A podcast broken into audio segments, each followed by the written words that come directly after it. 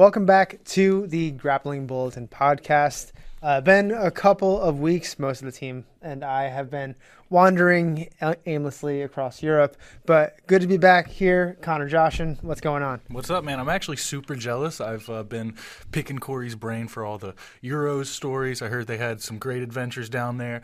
Uh, you know, Corey got to go see some really cool legends of the sport, got to see some great jujitsu, and now we're back in Austin. Good to have you back, man. Good to have you and the rest of the team back. Definitely a little uh, little jet lagged, little set behind, uh, but yeah, we, we got obviously through Paris. We'll get into that a little bit later. The 2023 IBJJF European Championships was one of the cooler events I've ever been to, if I'm being honest. Just the, the venue, the vibe in Paris. Um, Euros is always a fun tournament, right? Something mm-hmm. that's fun to be a part of. But uh, now they, over the last couple years, they've been venturing around, not just in Portugal, but uh, last year in Rome, this year in Paris. It feels like we and the grappling community at large get a chance to explore the world a little bit along with the sport. And uh, get to see not just the different venues in the different cities, but mm-hmm. the different cultures of every jiu-jitsu community. Mm-hmm. Is there a so for next year's Euros? You know, so far you've been to Port or you've been to Portugal, right? You've been to Portugal. You went to Italy.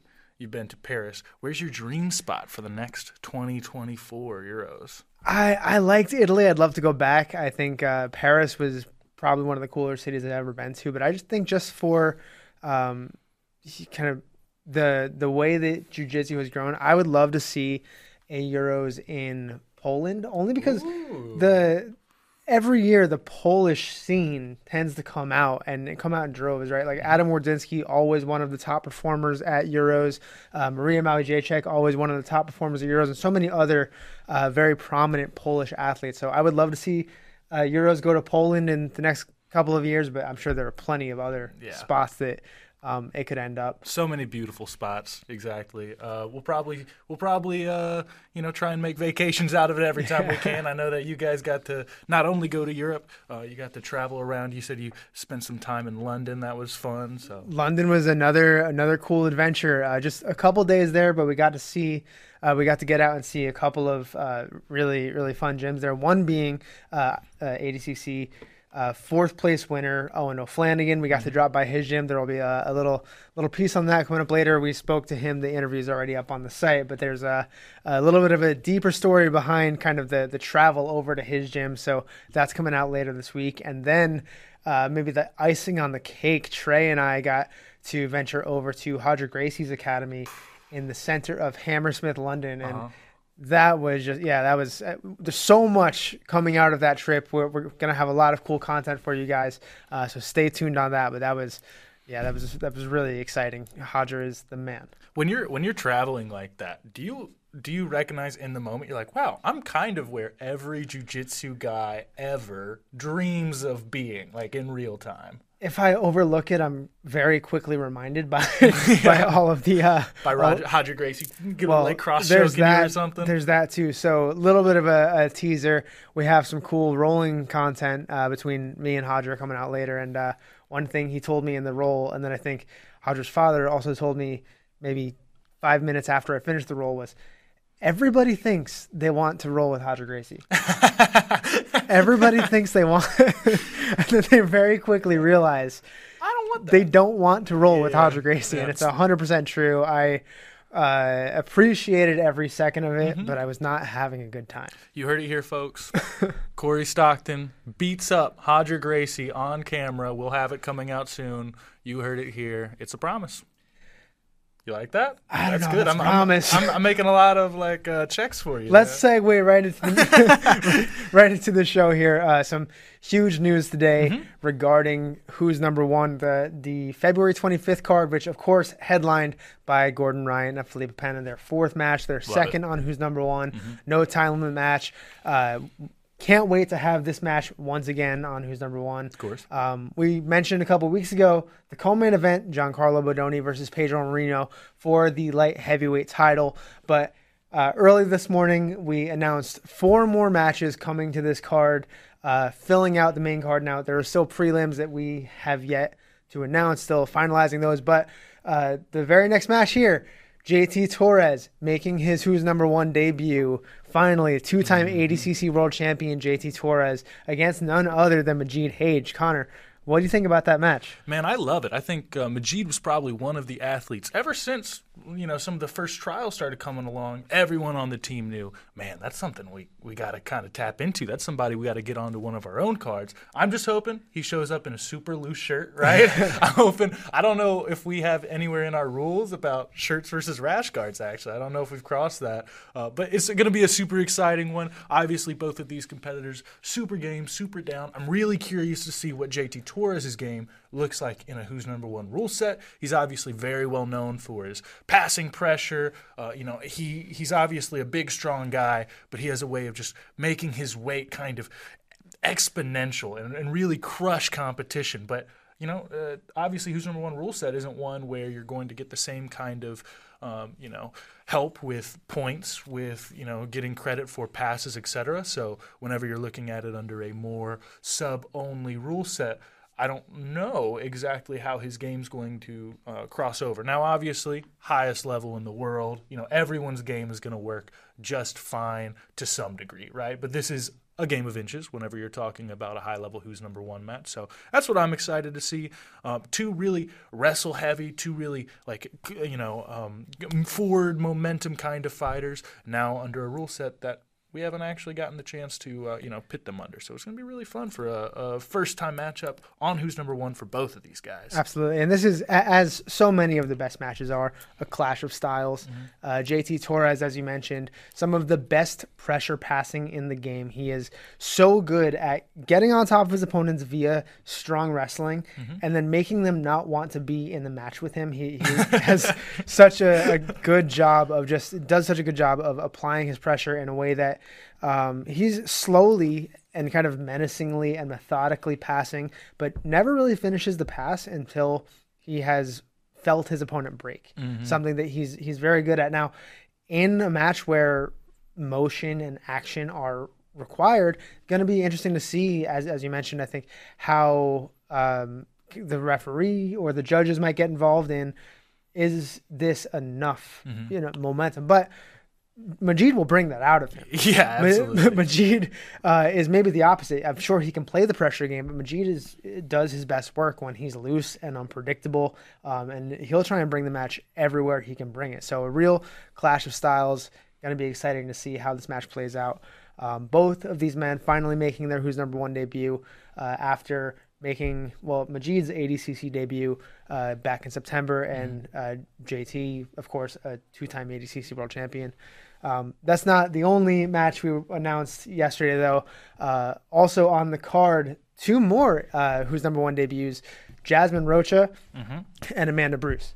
Yep, both again, like you said, who's number one debuts. Gotta love that. Jasmine Rocha has been going through all of 2022 and really putting a name, uh, putting her name out there. Obviously, her name is kind of out there. She's from a family of just jujitsu titans, right?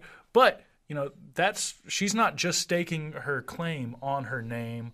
She's not staking her you know fame on that. She's going out there. She went to both trials. She's lost obviously to some of the athletes but the athletes she's losing, losing to are the best in the world. It's names like Brianna St. Marie who she lost to twice at the trials. So that's who took her out of the winner's circle.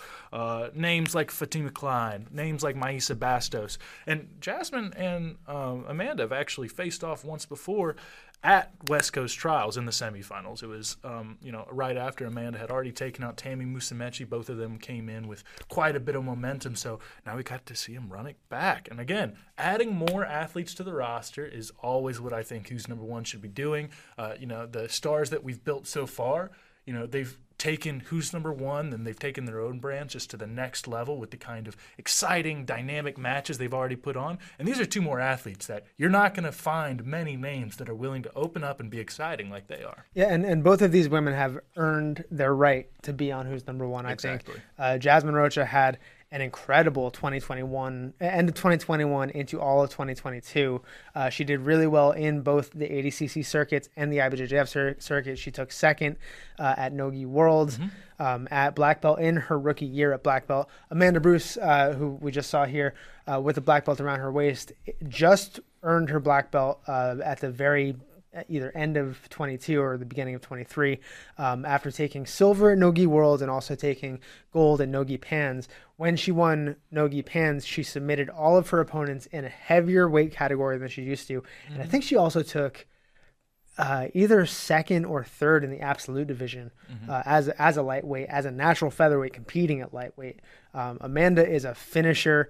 Um, she she's got great top pressure, a great darce, great guillotine, great armbar, um, and a phenomenal wrestler. Both that that's uh, true for both of these women. Uh, mm-hmm. Great wrestling, great top game. So uh, two new high level athletes that we get to build into the fold of the Who's Number One universe, and I think there's potential for them to exist in that top of the sphere for for years to come. Honestly, yeah, absolutely. This is this is going to be looking like maybe a little bit of a preview of what's to come for the future of you know the next names up in the women's division. Super fun. Also on the card, uh, Oliver Taza, who's number one veteran, yeah, uh, you know, multiple time who's number one veteran, will be back this time taking on Jonatas Gracie, Nogi World Champion Jonatas Gracie. He won uh, his first Nogi World title back in December.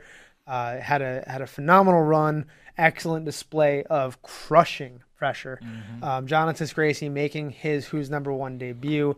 This another great matchup, mm-hmm. another clash of styles. Taza um, for a while was kind of labeled as just a leg locker. I think over the last couple years he's been trying to show and successfully showing that he's got a great wrestling game, a great takedown game, of course, a phenomenal guard and phenomenal leg locks. Uh, but Jonatas Gracie and the team he trains with over there at Atos have this deserved reputation for pressure passing and just excellent top pressure. Like I said, he showed that at Nogi Worlds, winning his Nogi World title by crush, crushing all of his opponents. Mm-hmm. So, going to be interesting to see how these two. Um, how these two settle uh, you know, settle this match. Yeah, absolutely. And again, Taza has been on Who's Number One quite a few times before. We've seen him uh, against you know several opponents, and I think um, one of the things that uh, people have critiqued him on is maybe not always being able to secure the win, at least on this Who's Number One stage. However, we should point out like some of his wins, especially looking back on them now, or some of his maybe not wins but losses, looking back on them now, are actually much more impressive than we were originally looking at. Looking at him versus Mika Galvão, Mika would later go on to make everyone on the mat look like they should just give up their belts and go home, right? He did that basically all through 2022. So seeing Mika go out there against Taza and I expecting him to, you know, dominate, Taza coming out there making it a close match, one that's hard to judge, one that shows that he's at the top of the pile. I don't think um, you know, I don't think Taz is anyone to look past, despite maybe not having the most successful win column in Who's Number One. Well, it's not only that. Taza, I, I, think, has also turned a lot of people away. Maybe that's a little harsh, but he's been a, a phenomenal gatekeeper in some senses mm-hmm. to the Who's Number One. Uh, the Who's Number One universe, right? Mm-hmm. In that, um, you know, Jonathan Alves made his Who's Number One debut against Oliver Taza. Mm-hmm. Uh, Oliver Taza nearly broke Jonathan Alves, Jonathan Alves' leg and said, "Hang on, it's not that easy yeah. to compete here at the highest levels. Yeah. Let's let's hang on there." So, um, keeping people honest there. Taza for sure has his has his share of uh, remarkable wins as well, mm-hmm. um, and I think he's going to try and play gatekeeper again here against Jonathan Gracie. Which love to see it. Love to see it. Absolutely. Uh, one more match here that we announced earlier this morning. Rene Sousa, the Who's Next veteran, uh, will be taking on Kieran Kichuk in mm-hmm. Kichuk's Who's Number One debut. So a lot of first timers here on Who's Number One, but Kieran Kichuk, I've got to say, somebody I've been begging to have on Who's Number One for a while. One of my favorite athletes out there uh, competing. The uh, false reap aficionado, Kieran Kichuk, going against the buggy choke expert, Rene Sousa. Yeah, Kieran is one of those guys that moves into the leg lock entanglements and out of the leg lock entanglements like someone I don't see. Like it looks like he's using his feet as hands not as an exaggeration. It, that that is used very often as like a kind of colloquialism, short uh, shorthand for someone who's good at leg locks. But it legitimately, he moves in a way I don't see many people in the competition scene.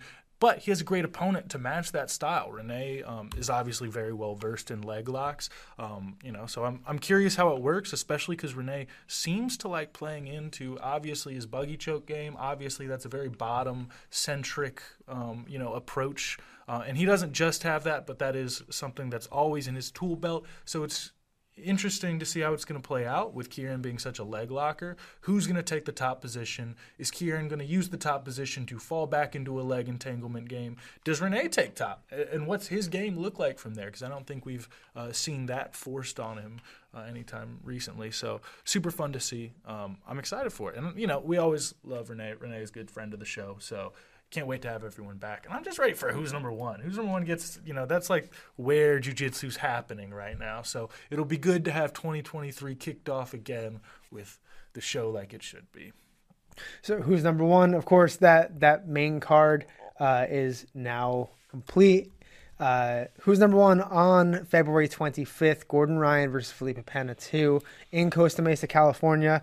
Um, go buy tickets. There are still not very many. I think maybe five, ten percent of them left. So uh, you might want to move jump, fast. go go grab them. Uh, Yeah. Uh, link in the bio in our Instagram, also uh, on the tickets available now article on the site. Uh, go to flowgrappling.com, grab your tickets uh, while you still can. Loads of fun. You got to love who's number one coming back around. Gotta Yeah. love it. One of the one of the biggest events of the year, early on in February, um, and the Who's Number One train is just going to keep on rolling from there.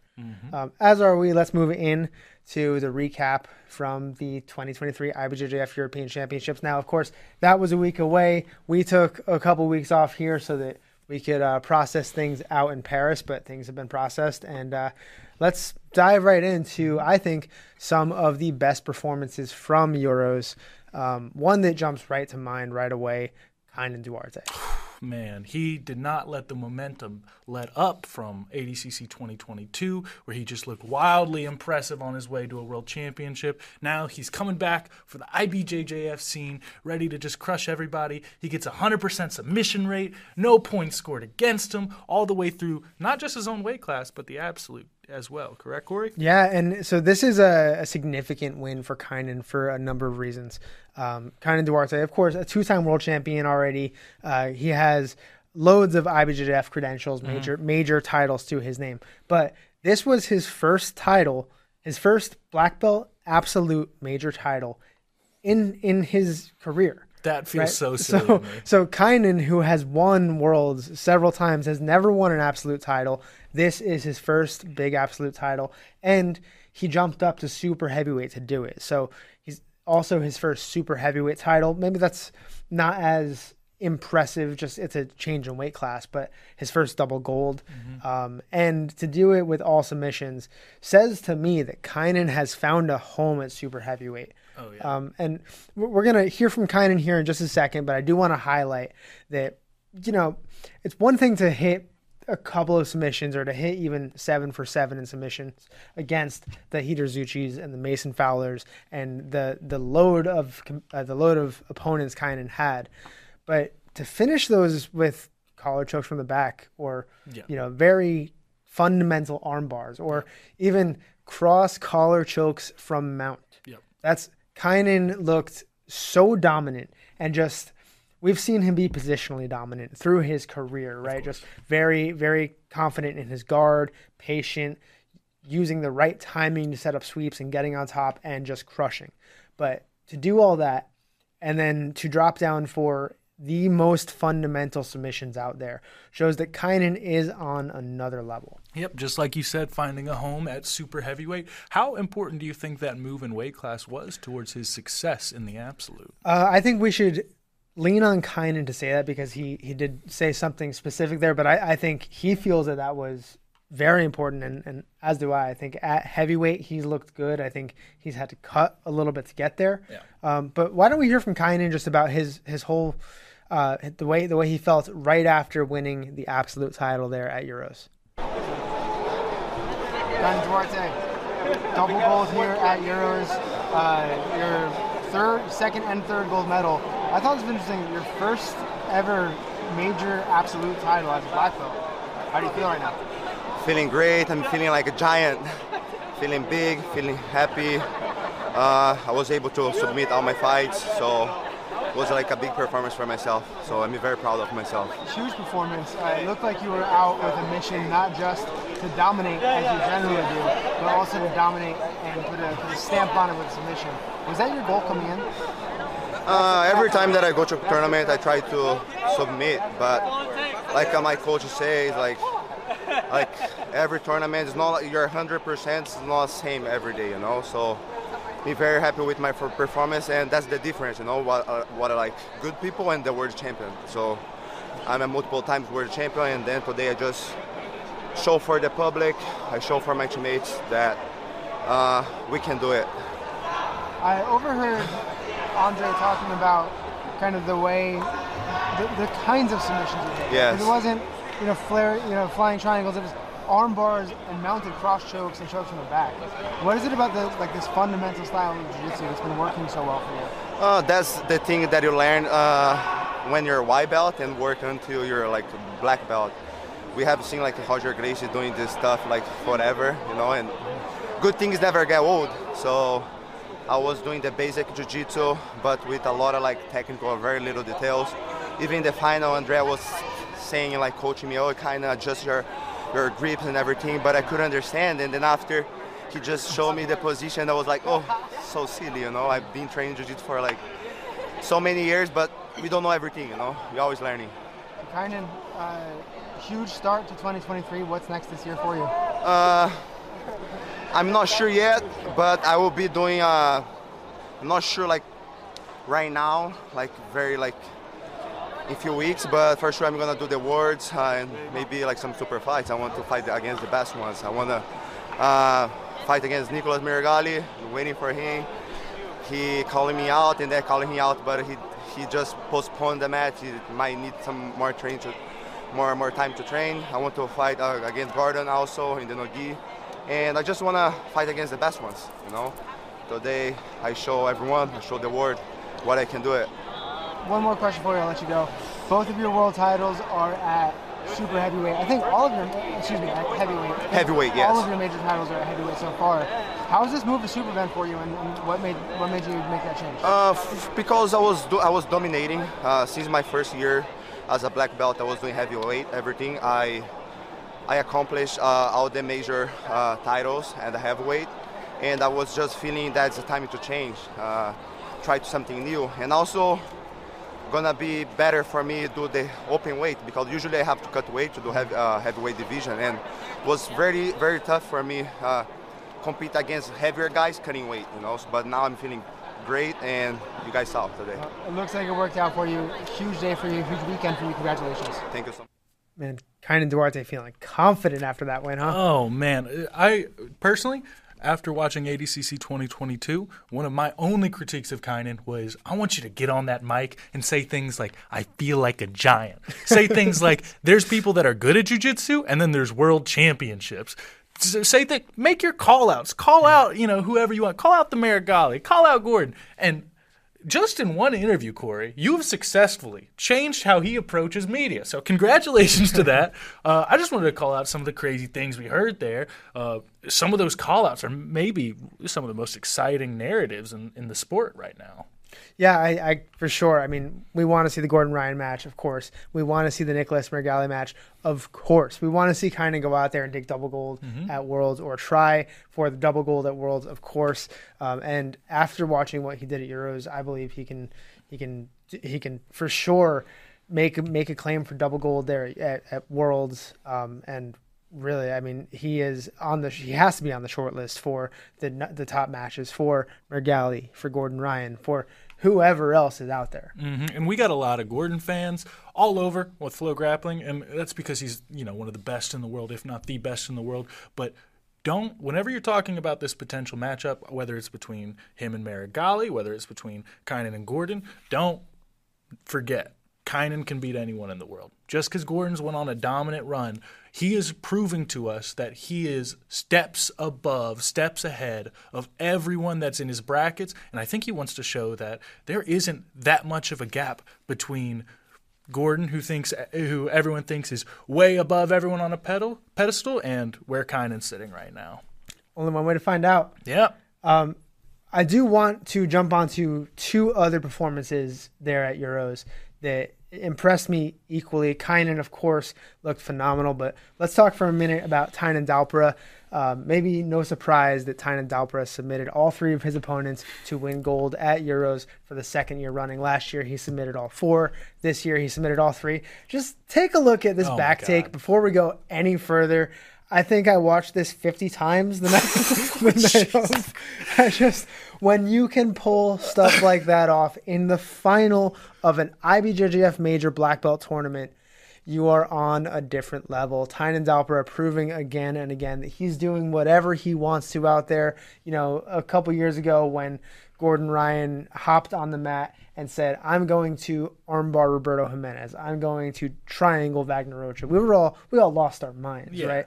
Tainan's doing the same thing. Whether or not he's calling it out, you know that he's going out there trying to sell his DVDs, trying to sell his instructionals, trying trying to market what he is teaching. Um, that's something that only the best can do. And watching Tainan, uh, it, it always looks like he's operating on slow mo. Yeah, absolutely. Full disclosure, before these shows, we come together and we like, you know, get all our stuff together and rewatch some of the matches just to make sure that we're really up to date with what happened and we can talk about it in an intelligent way. And when this match came up, because I was just going through feed and I really watched closely, my jaw dropped. I stopped what I was doing. I was typing. I said, "Whoa, what just happened?" And I had to bring Corey over to try and explain it to me. And even Corey, our resident jujitsu encyclopedia, did not tell me what the name of this move was, so I'm just convinced Tainan made it up on the spot. But man, what creativity! Man, what beautiful movement!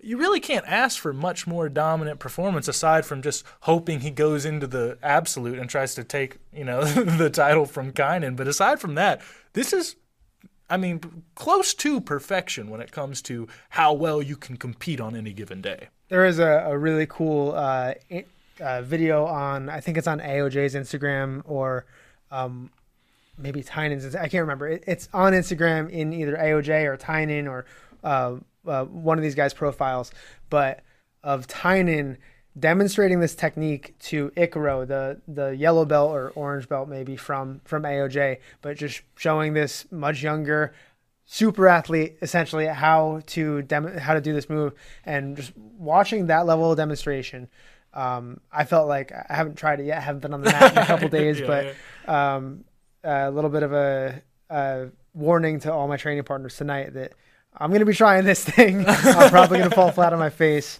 um, but yeah, I, I think, like I said, Tainan operating on slow mo out there. Um, I did feel a little bit robbed, though. I have to say, not seeing Tainan versus Espen Mathisen, which could have been a final. They were on opposite sides of the bracket. We had been alluding to the fact that this match was not just probable but likely. Yep. Straight Um, hyping it up. I mean, yeah, we wanted it to happen. And I mean, let's be honest, the, maybe the, the second best or maybe one of the best um, athletes in the middleweight division, other than Tainan Dalpra, was Espen Mathisen. Unfortunately, Espen uh, was the victim of a double DQ, or he was in part responsible himself, right, for being double DQ'd.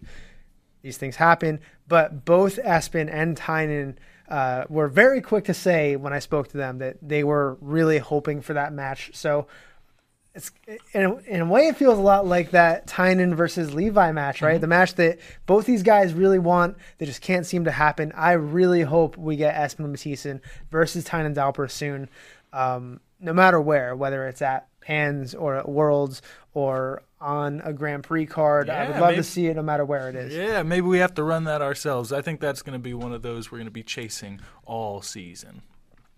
One more athlete uh, worth, of course, deserves a shout out. Uh, the double gold champion at, uh, in the women's category, Gabby Pessanha, keeping the streak alive. Gabby Pessanha is the reigning uh, double Grand Slam champion and added two more golds to it. This time, uh, all submissions at Euros to claim double gold. Um, Gabby Pessanha just looking unstoppable. Yeah, no surprise there. It, it seemed like she didn't even break too much of a sweat. Um, these are beginning to look a little bit like warm ups as she goes through not one, but two divisions with the absolute included. Uh, super excited to see. We've been hyping up the Grand Slam, and it's so good to see that not only do we have, you know, uh, an absolute or a double grand slam contender in the men's division, but Gabby's doing it again for us in the women's division, holding it down. Love to see it. Great start to the IBJJF season four. For sure, and we got to we got to catch up with her uh, after her victory. She did tell us that uh, she wants the double grand slam again. Maybe that's not a surprise. The the little bit of a twist on it is this year she said she wants to do it with a dramatically better submission rate than she did last year. She I think she she just rattled off the number to me. Last year I had 34 submissions. Mm-hmm. This year I want to I want to double grand slam with way more than 34 submissions. Yeah, she's really uh, putting her name in, in a short list of best I don't know if I don't know how much she has to accomplish, how many Grand Slams she'll have to win before we start talking about one of the best ever. Um, but like she's starting off that career in black belt with two of the best years you can imagine trying to you know uh, take part on that adventure. Absolutely, uh, Gabby Pessanha already registered for Pans, already registered for Brasileiros, already re- well Worlds isn't open yet, but I imagine she'll be one of the very first to sign up. I have a feeling she'll do it. yeah, yeah, yeah. Um, uh, I, before you move on, I, I don't think we should move on quite yet. I think we're missing one athlete that we wanted to preview here. We had our very own Corey Stockton show up to Europeans. He went out there and made his name. He look at this beautiful triangle setup. We he snapped some dude's foot. Our very own professor went out there and got it done. Corey, what was it like? Uh, it was like a I don't know. It was it was definitely cool to get on the mat as uh-huh. a black belt. That was the first. Um, it was good to compete in the black belt ranks, but yeah. one and one doesn't feel like I uh, I did quite enough. So maybe that's enough for us. He's a champ in our books. Corey Stockton, the professor. He is your 2023 European champion. You can check that out. Fact check me if you want, but it's yeah, true. you might want to fact check that. but you, you, you, did great, man. I know. I know all the fans love to see the Flow guys get out there. I love to see our teammates get out there. We also had Trey out there competing.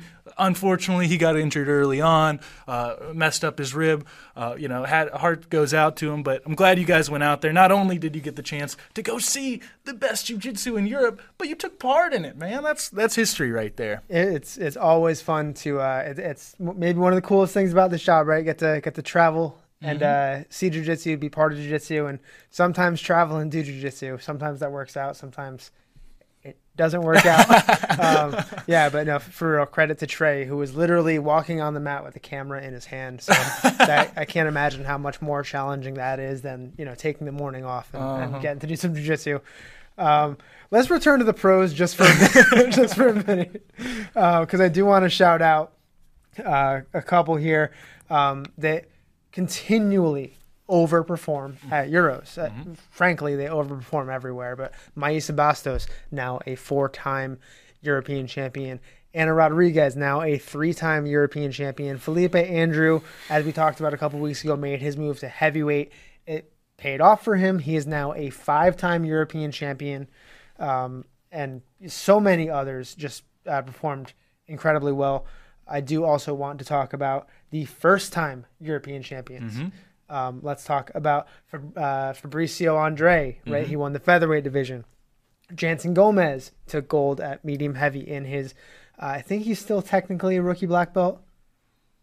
Yeah, he's still. I think he's still in his rookie black belt season. But if you're a rookie black belt and you're really like doing that well at Euros, the rookie part is just kind of a tag. It's an asterisk. it doesn't matter. He's he's as legit and as on the highest level as anyone else is. Yeah. For sure, uh, Jansen t- Jansen looked incredible, not just in his weight category, but in the absolute as well. Uh, Andy Murasaki, of course, took his first major black belt title in the in the gi. He won no gi worlds, mm-hmm. but his first gi major black belt title at lightweight. I think he finished three matches mm-hmm. of his four matches. Incredible submission rate. Looked great. Um, and then Malachi Edmond deserves a nod as well. Oh, man. Uh, he won the light featherweight division. In the final, he beat Pato, which a huge story because December 2021, Pato submitted Malachi Edmond uh, to win Pato's first world title. Malachi uh, proving proving that he's closing the gap and he's still among the top, probably three or four in the light featherweight division. Uh, his first major title as a black belt. Great stuff for mm-hmm. all four of these, all five of these athletes. Um, just tremendous. Yeah, absolutely. And we saw some really intelligent jiu-jitsu from Malachi uh, in particular. I think his finals match with Pato showed he has a lot of mat awareness. He's very aware of the rules. He got he got some real um, sneaky points there off of what was supposed to be a guard pull on Pato. Um, I believe it, just some really really interesting jiu-jitsu, really interesting ways to win. And you know I think at least for me, whenever I looked at the bracket beforehand, Diego Pato is the name that stood out. You know, I'm putting my money on Pato, and I think Malachi really came in and kind of shook that up for, if not a lot of people, at least me. Yeah, yeah, uh, Malachi for sure uh, belongs in in the in the conversation for best light featherweights around right now, mm-hmm. um, and he continually proves it. But this is a, a strong little reminder, right? Yeah. That, yeah. Um, let's talk a little bit more about these 65 and 75 kilogram divisions, right? The guys mm-hmm. in that area, because later on this weekend, uh, on I think it's Saturday here, but it'll be Sunday in Korea. Uh, BJ, Spyder BJJ, now operating under the name Chance, mm-hmm. returns. Uh, Spyder, you know, has been featuring prominently a lot of these uh, top level Brazilians, Americans, Koreans, um, just in that, especially in those weight categories. Uh, chance is going to be two eight man divisions, a 65 and a 75. The 65, um, really interesting to me. It's Diogo Sodré, Fabricio Andre, Kevin Carrasco, and many more. So the way this is going to work, right? There is a bracket of, or sorry, a, a slate of three finalists, that being Sodré, Fabricio Andre, and Kevin Carrasco. There is also a pool of five other athletes. We'll pull that up in just a, uh, just a moment. But uh, Mayram Alves, Shane Jamil Taylor, Lucas Pinheiro, uh, Sam Nagai, and help me out there. I'm blind. No, no shot I can pronounce it. W A N K I. I'm sorry. Wonky. Wonky Choi. Wonky Choi. So the three athletes in what are, what's called the, the finalist pool will select their first match from these five in mm. what's called the black pool. So let's say Fabricio Andre comes out and he says, I want Lucas Pinheiro first. Oh. Right? Diego Sodré will come out and say, I want Mayram first. Oh. The remaining two in the in the five fight each other. That makes sense. Now we're in a bracket. That's a really interesting way of choosing yeah. your bracket. Yeah. Do you do you expect um, you know, number one seed to be looking for maybe a name that they don't recognize as much, one that they're not as worried about their jiu-jitsu, or do you think we're going to see someone go, "Hey, I want the hardest match I can I can get first round"? So I'm I'm really interested here. Um, so the the very first uh, seed, let's call it, is Diego Sodré. Let's say he chooses what. Let's be honest. Let's, let's call it an easier path and goes for Wenki Choi, maybe the, the lesser known name yeah. in the crowd, right? Which easier path when Mayram and Samuel Nagai are in there. Right. Uh, no insult to, to, to my right. man Choi. That's now, okay, Fabricio Andre gets his second pick. Mm-hmm. In here we have Sam Nagai, who beat him twice last year. Yep. Maybe he wants that back. He's got Jamil Taylor, who he beat in the final at Worlds. He's got Mayram Alves. He's got Lucas Lucas Pinheiro. So no matter who he chooses, it's an interesting match. Um, but I I like the stakes that go with choosing your opponent. Yeah, right? it adds a lot of like personal choice there that maybe um, kind of being able to just have your bracket randomly selected for you takes away from it because you can go, right. oh, I'm just ready to see who you know comes up. I want a good match. The moment you call a shot, you have to own up to it. Oh yeah, I yeah, love and, that. And the other guy is gonna is gonna be there thinking you you called for this match with yeah. me. Oh, you right. want smoke? Right. Yeah, yeah, yeah, no, I love that. And just adds up, this is Chance with two A's, as you can see on the right side of our screen. This is the former Spyder Invitational. If you're not super familiar with Spyder, because they've been on not a hiatus per se, but they haven't, you know, put their normal spotlight on themselves like they had maybe in previous years. This is where Kaynan Duarte, Levi, Levi. Jones Leary, some real stars of jiu-jitsu, uh, maybe not – made their name, but really helped you know propel their name Absolutely. into the spotlight. Um, and it's super exciting. Jiu-jitsu, uh, if it's anything like the old Spyders used to be, um, you know, it's a, a, great production, great show, and I'm I'm super excited with this new format. You know, maybe we can get a little bit of drama in there too. For sure. Yeah. So that's the 65 kilogram division. I love any way that bracket looks. Just so many of the top level athletes at 65 kilograms at 145 pounds. Um, winner of that takes away ten thousand dollars. Let's talk a little bit about the 75 kilogram division, where the top three in uh, uh, in the the finalist pool are Jonathan Pisanya, uh, Boon Chao Ku, and Sung Min Park. Mm-hmm. Right. They will get to choose from a pool of the following five: Marcio Andre, Nathan Schwang, uh, Andy Murasaki, Lucas Valente, and Insong Jang. Okay. Immediately when I look at this, it looks a little bit different than maybe how I would have seeded the first group, right? The first group, it seems like the names that um, I most recognize and that are probably some of the top performers on the IBJJF scene have scored that first, you know, one to three spot. It's kind of surprising for me to see some of these names, Lucas Valente, Marcio Andre, Andy Murasaki, on the I don't the second half of the bracket, but maybe that's just because of my ignorance of you know the top three athletes. It's based on where they, I, I believe, it's based on where they performed in Spyder's previous season. Mm, Which, so these three athletes have been the top performers in Spider uh, in previous years, but they, you're right, they have their hands full in their selection. Yet again, right? Andy Murasaki, Marcio Andre, Lucas Valente, Nathan Schwang, and others.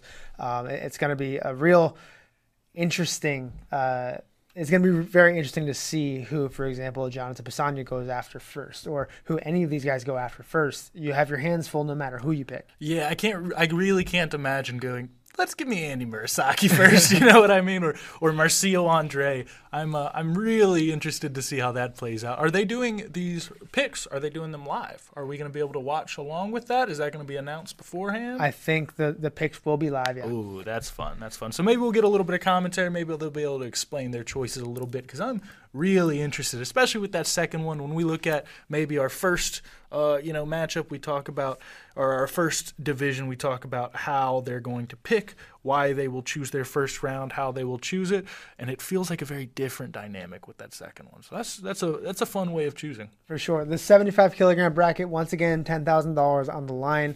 I do also want to shout out quickly uh, the main event super fight, the special match uh, being featured on this card. Demian Maia coming back against Sungwook Kim. Oh man, Demian Maia back on the mats in the gi. What are you thinking about it? We got to see Demian Maia at BJJ Stars not too long ago. Really happy that he is sticking to his word and staying active in uh, in the jiu-jitsu scene now that he's retired from MMA. It was great to see him. Uh, you know, before ADCC, he uh, took the mat training with uh, with uh, so many of, of the top level athletes, but especially Mica Galvão. That was a really fun round, really fun to see uh, that Demian's still got it, right? And that he uh, he is still one of the premier jiu-jitsu athletes out there.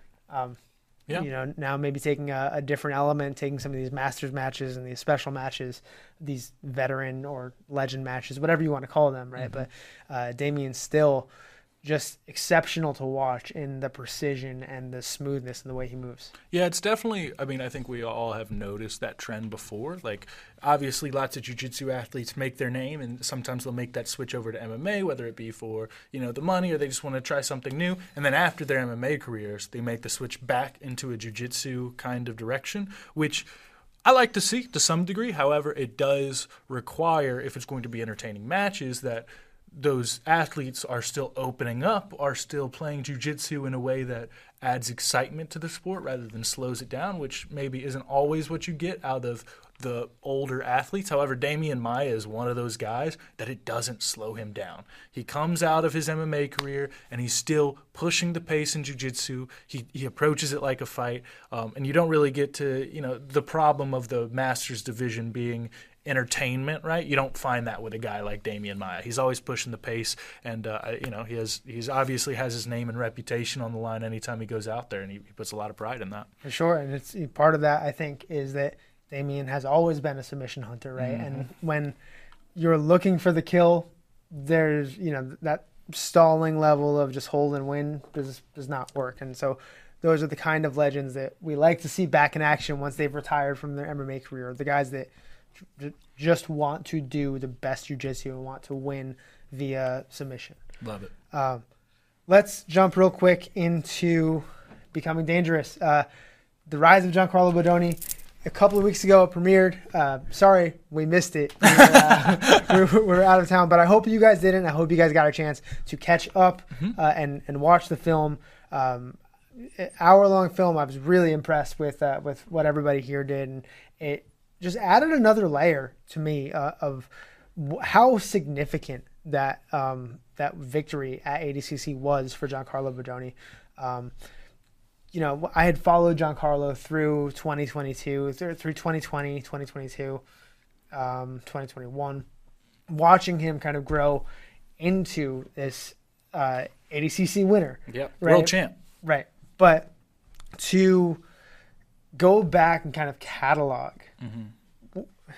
how he had lost when he lost and how he had won when he won and explaining maybe the the coaching process or the learning process or what went into Giancarlo changing from this athlete who sometimes lost to leg locks or sometimes lost by a couple of points or by an advantage mm-hmm. to the guy who went in there and smoked everybody at ADCC, submitted three of his four opponents, and really looked at points untouchable. Um, really incredible to watch. If you have not watched it, please go and watch it. We'll, we'll uh, show you a trailer in just a second. But I also want to take a moment and point out there's another piece of Giancarlo content on the site. Uh huh. Fix Tell me my about game. It. Yeah. Fix my back. game is back. We finally brought it back. Uh, Chase has, at least for the moment, retired from hosting. Mm-hmm. I've taken over, which meant I got a chance to roll with Giancarlo Bodoni. How was that? It was uh, definitely. It was a lesson. you know, um, Giancarlo is, is phenomenal. He was going as easily as easy as he possibly could on me, and I Nice felt guy? helpless. I felt I felt helpless Oh, okay. but just the the precision at which he moves, right? The precision precision at which he thinks. Um, so go take a look at Fix My Game. Um, I th- most of the round is is up on there, uh, but also a we couple- edited out the, the worst bits. Is that what you're saying? but also a couple of really important lessons, really valuable lessons. Um, one of which the bolt cutter footlock from Giancarlo Bodoni, the one he hit in the semifinal against Owen O'Flanagan. Um, we've actually pulled that out, so we're going to let him instruct you through at least a portion of that footlock. Take a look. It's off of a cross ashi when your feet, you could hit it from a variety of different positions, but the way that I hit it was when his, his feet were in here.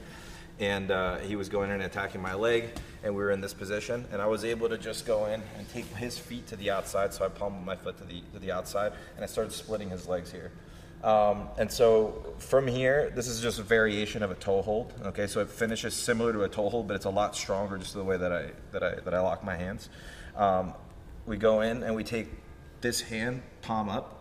Okay, so I started pushing the leg away. The more his feet are separated, obviously his ashigarami is more compromised, and so naturally he's going to want to back heel and want to try to bring his legs in. So I started pushing, pushing, pushing. I felt the tension of his leg coming in, and I fought it enough to bring the leg back. And as soon as the leg came back, I took my my uh, my forearm over the toes, and I try to line up my forearm right at the beginning of your training partner's toes. Okay, I don't come too high where it sometimes can slip off the top. I like to take just like you would with a regular figure four toe hold. I would just take it in line with his pinky toe, right here. And I shoot the other hand underneath, and it's all about locking up wrist to wrist. So from here, if you lock up palm to palm, it's pretty loose. So instead, I go wrist to wrist, like a butterfly grip, and I pull his ankle right into my chest. So now when he goes to extend the leg, he goes to turn out, it's tough. And because I his he's he's the one initiating the ashigarami, and because I have this stomp on his leg, it's hard for him to fight me with that second leg. Whereas if I didn't have that, he could sometimes go in and start kicking and separating my hands.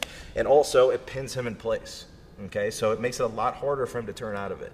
Okay, because ideally, like with a like with any toe hold, he would want to spin out of it. Okay, so this makes it's not impossible for him to spin out. He can if he really tries, and if he does, he gives me back exposure. But when I want to go in and finish, I go in and I am going to give some degree of crunching his toes to his butt, but it really comes down to me rotating my and pulling my right elbow to my to my uh, to my hip. So my right elbow comes back to my right hip, and then from here we get a tight toe hold. So I bring everything in tight. I crunch the toes in, but what really finishes it is the rotation, and then we get that finish. So it comes on a lot stronger than a regular toe hold, like a regular uh, figure four toe hold where I physically grab his toes, just because of the position of my Man, we have we have some people in the comments that say they actually watched the episode. They were calling out that deep arm guillotine you were showing me uh, earlier outside. Right? That's uh, love to see that you're getting in there and getting some rounds in and helping us all with our own games. So thank sure, you for that, Corey. That that high risk guillotine was uh, really a game changer. I think I hit it maybe six or seven times the day after Giancarlo showed me. So, um, man, these these high level guys, it's not just athleticism, right? It's not just uh, being in the room more. It's also the attention to detail, um, and it's something we learn time and time again in uh, sharing rooms and sharing the mat with these top level athletes. Is yes, it's about the amount of time put in, and yes, it's about the amount of after hours stuff put in, right? But it's also just the attention to detail and the willingness to learn those details, and um, there, you know, it, it's what makes your jujitsu better. It's for sure what makes their jujitsu better. Um, so I hope that we can uh, bring out a lot more fix my games um, in the coming. Whenever Weeks, months, months, years. weeks. Yeah, Yeah. exactly. Corey, I, I was curious. Um, what was your favorite moment from it? If you say this, you're cheating. By the way, you can't say the, the Hmm. Ankle lock. No, there. Uh, I some of it made the cut, some of it didn't, but there were a number of arm bars that you know Giancarlo gave me the opportunity to attack, and I attacked, um, and arm bars that work very well in the gym for me. You you know I'm an arm bar guy, right? Um, and they're they're arm bars that I typically hit, and even the moment I got in a position, I felt like, oh, I'm losing this. Uh, because, Yep. because I was missing a key little detail. Giancarlo showed me that key little detail, and um, it of course makes a difference. But you know, attacking an armbar like that, if everything is not in the right position, attacking anything on somebody at that caliber, if, if everything is not in the right position, it doesn't even feel like it's gonna work. Yeah, doesn't Right? matter. I, I cut them loose more times than I because I was this is, is Yeah. worthless Because they're just going gonna sit there anything. and look at you, going Right. like, "Go ahead, try." Right, it." Yeah. exactly. You have one of the coolest jobs on earth, but I also love my job because it's totally normal for Corey to go, "Hey, let me get you in a guillotine over here," and no one in the office really bats too much of an eye. It's pretty nice. I appreciate that. That it, it is the one job on earth you can do that. If you guys have any athletes you want to see Corey do a fix my game with, though, yeah, let me know. yeah, let us know. Drop them in the comments. We got the chat open in YouTube, so or just holler at your boy on Instagram, right? Yeah, please please tell me who I should let just choke and break my arm. And, yeah, I'd love to hear who, who you all recommend. Um, also, as we mentioned, go watch Becoming Dangerous. Really, really important film. I think it's uh it it did a really good job of detailing just why that moment at ADCC was so important for Giancarlo Bodoni and really for us as fans to be able to witness. Um, I do want to get into upcoming events just real quick. Let's talk about what's happening in the next week or so of grappling, starting with Midwest Finishers 12 on February 11th. Really cool event. Um, a three on three women's tournament um, featuring several of the the top up and coming women in jiu-jitsu. When you say three on three, can you break down exactly what that's going to look like? Are they going to be fighting each other at the same time? This will not be a tag team match. Okay, all right. Well, we missed one, guys. No, Sorry. yeah, I, I I'd be happy if we never see tag team again. But um, so it's gonna run kind of as a as far as I know uh, a, quintet style, quintet style tournament or like a subversive style tournament, right? Um, I go in match number one, and my teammate goes in match number two, and my team my next teammate goes in match number three. The winner of that uh, Pool. that pool moves on to the next match, and it's a bracket that way. Yep. There will also at Midwest Finishers 12 be an absolute tournament. Um, we will have the roster on the site so you can see all of who is competing at Midwest Finishers 12. That takes place on Saturday, this Saturday, February 11th. Also on February 11th, uh, a couple of other tournaments, but uh, mainly Spyder, right? Chance, Spyder BJJ. Um, that's going to be in Korea on uh, South Korea, February 12th, which means February 11th here. Following week, You're doing or great, Corey. By the way, you're doing great. I can, I can just holding it down, Yeah, right? yeah, yeah. Um, two weeks from then, Tezos, who's number one, Gordon Ryan versus Felipe Pena. We talked extensively about this at the top of the show. Uh, so all of the main card matches have been announced. Uh, and we're getting right back into this thing, the fourth installment in the biggest rivalry, for me, the biggest rivalry in the history of grappling. Um, going to be just another epic match. I know both these guys have been really looking forward to sealing this deal, right? Getting this this final match underway, deciding once and for all. Um, and then the following day, finishers combat, February 26th, the main event, Kimoy Anderson. Uh, Oh, Kamoy. What's up, Kamoy? Hey. yeah, he'll be looking to unify his title against Sean Yadamarco. They had to uh, create an interim uh, middleweight title, so they will be unifying that title at Finishers Combat. Lots of fun. Lots of fun. And finally, we have. Sorry, we got one more here. Uh, oh, IBJJF Flow Grappling Grand Prix, March 3rd. Of course. March That's the 3rd. phone one. The IBJJF Flow Grappling Grand Prix, the men's lightweight bracket, which features Andy Murasaki, Carlos Inhiki, uh, Jonathan Alves, and I'm missing one. Who we got? And a bunch of great names that uh, we're gonna do some more previewing for. So it's okay. We, you know, you went through that whole thing pretty much by memory. That's four or five events, guys, that Corey can just rattle off names and dates for. Uh, so first off, great work on that. Um, but we do have the Grand Prix. We're super excited about it because that does give us the opportunity for some of these IBJJF stories, some of these IBJJF athletes that maybe we don't always get to follow until a major comes along, right? Um, you know, we get to d- do it. We get to just say, hey, we're not going to hope the bracket pans out for us to get the kinds of matchups that we're hoping for. We're just going to go out there, we're going to find the best matchups, and we're going to make it happen. Not only that, but it gives these athletes a chance to, you know, engage in some of the media that maybe they don't get to at a normal IBJJF, right? Sure, they get post-fight interviews at IBJJF, where, you know, you get the press conference, you get the whole kind of who's number one feel of really getting to know these athletes and why their matchups matter. Um, so, really excited about. Also, the main event on that card.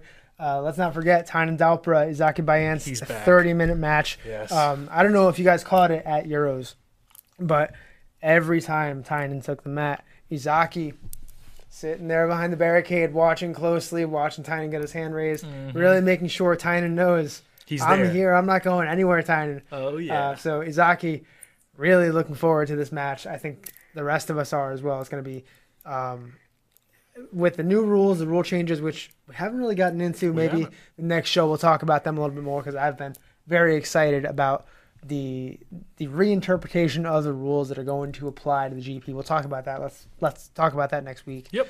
Um, but I think that's going to really change the dynamic of this 30 minute match in a way that satisfies uh, both athletes and the rest of the fans watching this. Make sure that we get exactly what we're hoping for. Absolutely. And I think, I mean, obviously, I don't think any of that or any of this is set in stone, but I'm looking at this as a great potential, like, it's a test out, right? If we're looking at IBJJF rules and we're saying what can be tweaked, what can be done to make this as exciting as possible, this GP is going to be our first real experiment to see, uh, you know, does it work? Is this something? Is this a solution that can be done to raise the stakes for all matches everywhere? And I think if you're a jiu-jitsu fan or if you're just interested in the competition scene, that's got to interest you.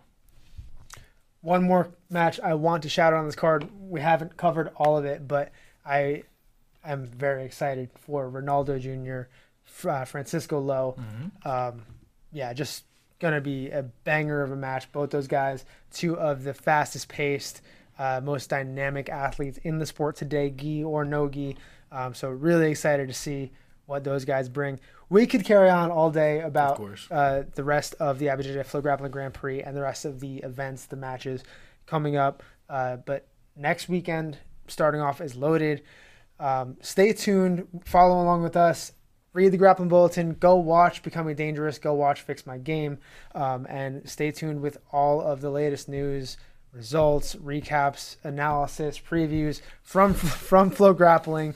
Stay with us. Thanks for watching. Thanks, guys.